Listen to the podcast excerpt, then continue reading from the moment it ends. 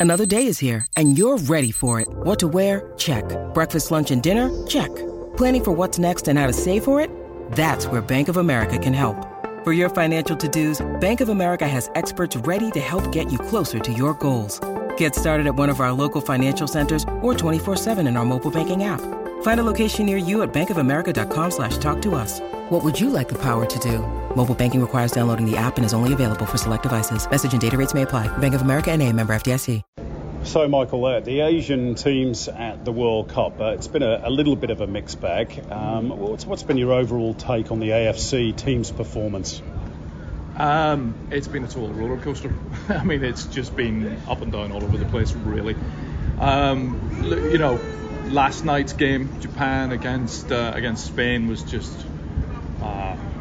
Uh, I'm still quite bewildered by it with with a, just a, a, a, real lack of sleep after finding everything from it, and still still frankly trying to get my head around it. It was it was quite an incredible result to see Japan not just beating Spain, who obviously won the World Cup in 2010 and have a have a host of players, but also eliminating Germany as well, four-time four-time world champions.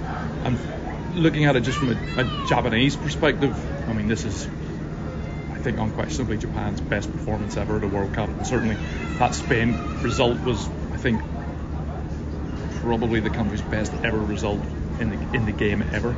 And, yet, um, strangely, Hajime Moriyasu was under quite a bit of pressure going into this World mm. Cup, even during uh, the campaign, particularly after the loss to, to Costa Rica. Mm. Uh, has that won over the Japanese fans? Do you think this qualification?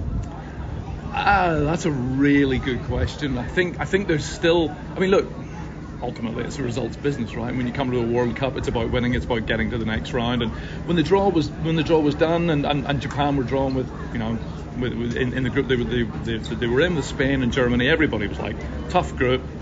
They'll do well, they'll perform well, but they'll but they'll not go through. And to to not just go through, but to win the group and to win the group having lost to Costa Rica, where they were abysmal. I mean, they were they were it was it was I would say if last night was the best result Japan's ever had at a World Cup, the performance against Costa Rica in, this, in the seven World Cups that they played in was easily the, their worst their worst performance. Um, so will he have won people over? Well, there's a lot of skeptics about his about his tactics, about his approach. He's very conservative, and certainly it was a bit of a smash and grab last night, as it was against the Germans. But it's it's it's it's, it's dramatic, it's thrilling, it's it's done in a fashion that you know, okay, they shut up shop for 45 minutes and then they go for it in the second half, somewhat. Um, and it's and it's been effective. So yeah, you know, everybody loves a winner, right? They sure do. Um, Iran uh, did get one win at this tournament, but ultimately went out in the group stage. Uh, hard not to feel a sliver of sympathy for Carlos Queiroz, given the off-field problems that he's had to deal with. How do you assess uh, Team Melli's campaign? As you say, it's just been it's been so difficult for, for them, and, and, and as you say, uh, you know, you feel for Carlos and, and, and actually even more so the players because with all of the political issues going on in Iran, these these are footballers, and, and people are looking at them and they want them to be something that you know should, should we really be expecting a, a, you know a group of 26 footballers to come here and carry not just the hopes of a nation because they're already doing that from a footballing perspective, but but to, to, to stand up potentially to a, to a political regime on the world stage when all they want to do is come to the World Cup, test themselves against the best in the world, and see if they can do something that nobody from their country has ever done before, which is qualify for the round of 16. They had huge expectations and huge pressures on their shoulders that I don't think anybody can fully understand or appreciate. Um, and you know, and I think that really weighed heavy on them, especially in the game against England when they lost 6-2. They bounced back really well, and they, they, they played well against Wales. Wales weren't great, and they weren't great throughout the whole tournament. It was still a very good win under the circumstances. But then against the Americans, look, they, they, they just they made a better team. They got largely played off the pitch. It was only one 0 but but it could have been it could have been more. So from that perspective, you know they were they were unfortunate. I think in some respects, I think the the US have really clicked since since coming here. They really didn't look good in their friendlies back in September, and I know they came with the press in the US having sort of fairly low expectations. Um, but the sad thing I think for this Iran team, in addition to all of the issues that the players have had to deal with, is this is this is this team's last go. This team will be dismantled. You, you know, the vast majority of these. I think it's the oldest team or the second oldest squad of the, of the World Cup, along with the Belgians. Um, and so there's going to be, need to be a, a, massive regeneration of the squad, and so it's going to be interesting to see where they end up after this. Um, we're, we're, talking before South Korea's uh, final group game, so we can't give an assessment on how they ended up at this World Cup. But uh, from what we've seen so far, uh, South Korea flattered to deceive a little bit. Yeah, I mean, I mean, they, they, they started with that nil-nil draw against Uruguay, and I think they're quite they're quite hampered by the fact that that uh, Son Heung-min maybe isn't quite. And it's, he's not quite where he would normally be, and I think that's that's not necessarily because he's got this facial injury and he's wearing the mask, but he's been out of sorts all season. He had that great season last season in the Premier League. He was joint top scorer along alongside Mo Salah. Um, and and even for Tottenham this season, he's not really clicked. He's not really, and I think he's maybe suffering a bit of a hangover from that.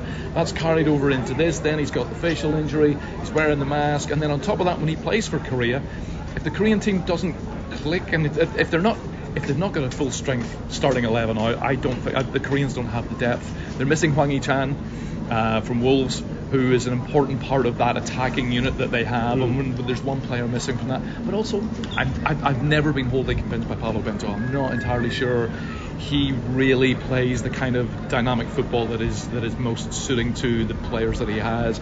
You look at players like Lee Kang-in who came on against against Ghana when they lost 3-2. They were 2-0 down. Uh, Kang-in came on and within a handful of minutes they were they were back level, and that was all sparked by him. And he's a player who who Bento never looks like he's ever really trusted.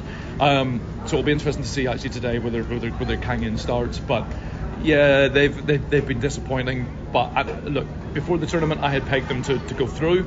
But since they've been here, they've been a bit one dimensional. The last five, ten minutes of the game against Ghana, where it was just continual, just the same high long ball into the box. There was no var- variation, there was no variety, there was no change of tempo, and you know the Ghanaians just they just you know they, they, they stood there and just kept nodding it back out again, and you know it was it was disappointing, but it wasn't it wasn't wholly unexpected.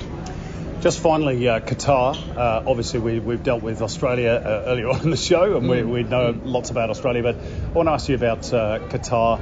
A very disappointing mm. tournament, particularly with such a long build-up and such a hype around the tournament. So the problems as well. Uh, they looked in the first game as though they were rabbits in the headlights a little yeah. bit, and never really recovered from that, did they? No, no, they didn't. And look, if you put yourself in their shoes. You know, this is this is the end of a mean, everybody calls it a 12-year project because it's it's 12 years. In fact, I think it's 12, 12 12th year anniversary tomorrow from whenever they were awarded the uh, the hosting rights. It's probably even longer than that when you look at whenever the Aspire Academy opened back in 2005, 2006, and many of those those guys have come through, you know, those first waves of players that were coming. So this was the culmination of maybe 15 years of, of development and, and, and expectation and pressure, and it's all boiled down into. I mean, look, this country has spent over 200 billion US dollars, not preparing for the World Cup, but preparing, but, but building an infrastructure for an entire country. A fraction of that's gone on the World Cup. It's still a huge amount of money. It's still a huge amount of pressure. It's still a huge amount of expectation. You've got the Emir of Qatar in the crowd. You've got world leaders from all over the world. The whole world is watching. There's the only game probably more pressured at a World Cup then the opening game is the final. Everyone watches it. We saw it with Saudi Arabia four years ago when they played in Russia and they crumbled. They lost 5 0. That also wasn't a reflection of the standard that they were at. The Qataris just they froze. They were a little fortunate. They they had a they had a, uh, an Ecuadorian goal or it was a goal penalty. I can't even remember what it was. Ruled out with goal with yeah. with, with, uh, with VAR. They still lost. They were pretty meek. They weren't. They didn't play the kind of football that we've seen them play uh, certainly when they won the Asian Cup in 2015, when they were dynamic and quick and they played some really good, particularly as the tournament went on, they played some great football. I think in some respects they've probably peaked already, so they've gone beyond. Um, I'm not entirely sure they got their preparations right either. They didn't really play very many competitive games. They had long training camps behind behind closed doors. They weren't letting anybody in, and so when they were exposed into the glare of the global spotlight, um, unfortunately they crumbled. And, and they just couldn't recover from that. Um, their other their other games, their performances were slightly better, but but ultimately when you get off when you start a tournament of the magnitude of the World Cup on that kind of footing, it takes a lot to be able to sort of pull yourself back into it, and unfortunately they couldn't do it.